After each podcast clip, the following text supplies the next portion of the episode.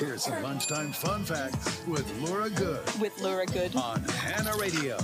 You know him, you love him, you miss him. Jimi Hendrix. He was a headliner at Woodstock, but how much did he get paid? Well, it turns out he got paid $18,000 for playing at Woodstock, and that was the most that anyone got out of any of the acts that were there.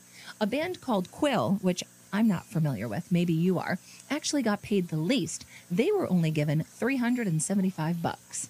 Now, if you're a runner, listen up. There were only 15 runners in the first Boston Marathon in 1897, and only 10 of them finished.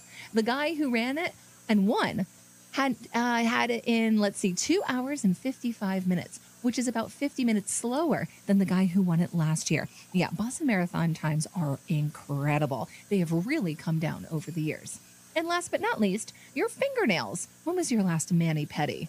They grow approximately 3.5 millimeters or 0.14 inches every single month. Your toenails, they actually grow a teeny tiny bit slower, 1.6 millimeters or 0.06 inches per month. So cut those fingernails and cut those toenails, though, right? You don't want them too long and shaggy. and those are your lunchtime fun facts on Hannah.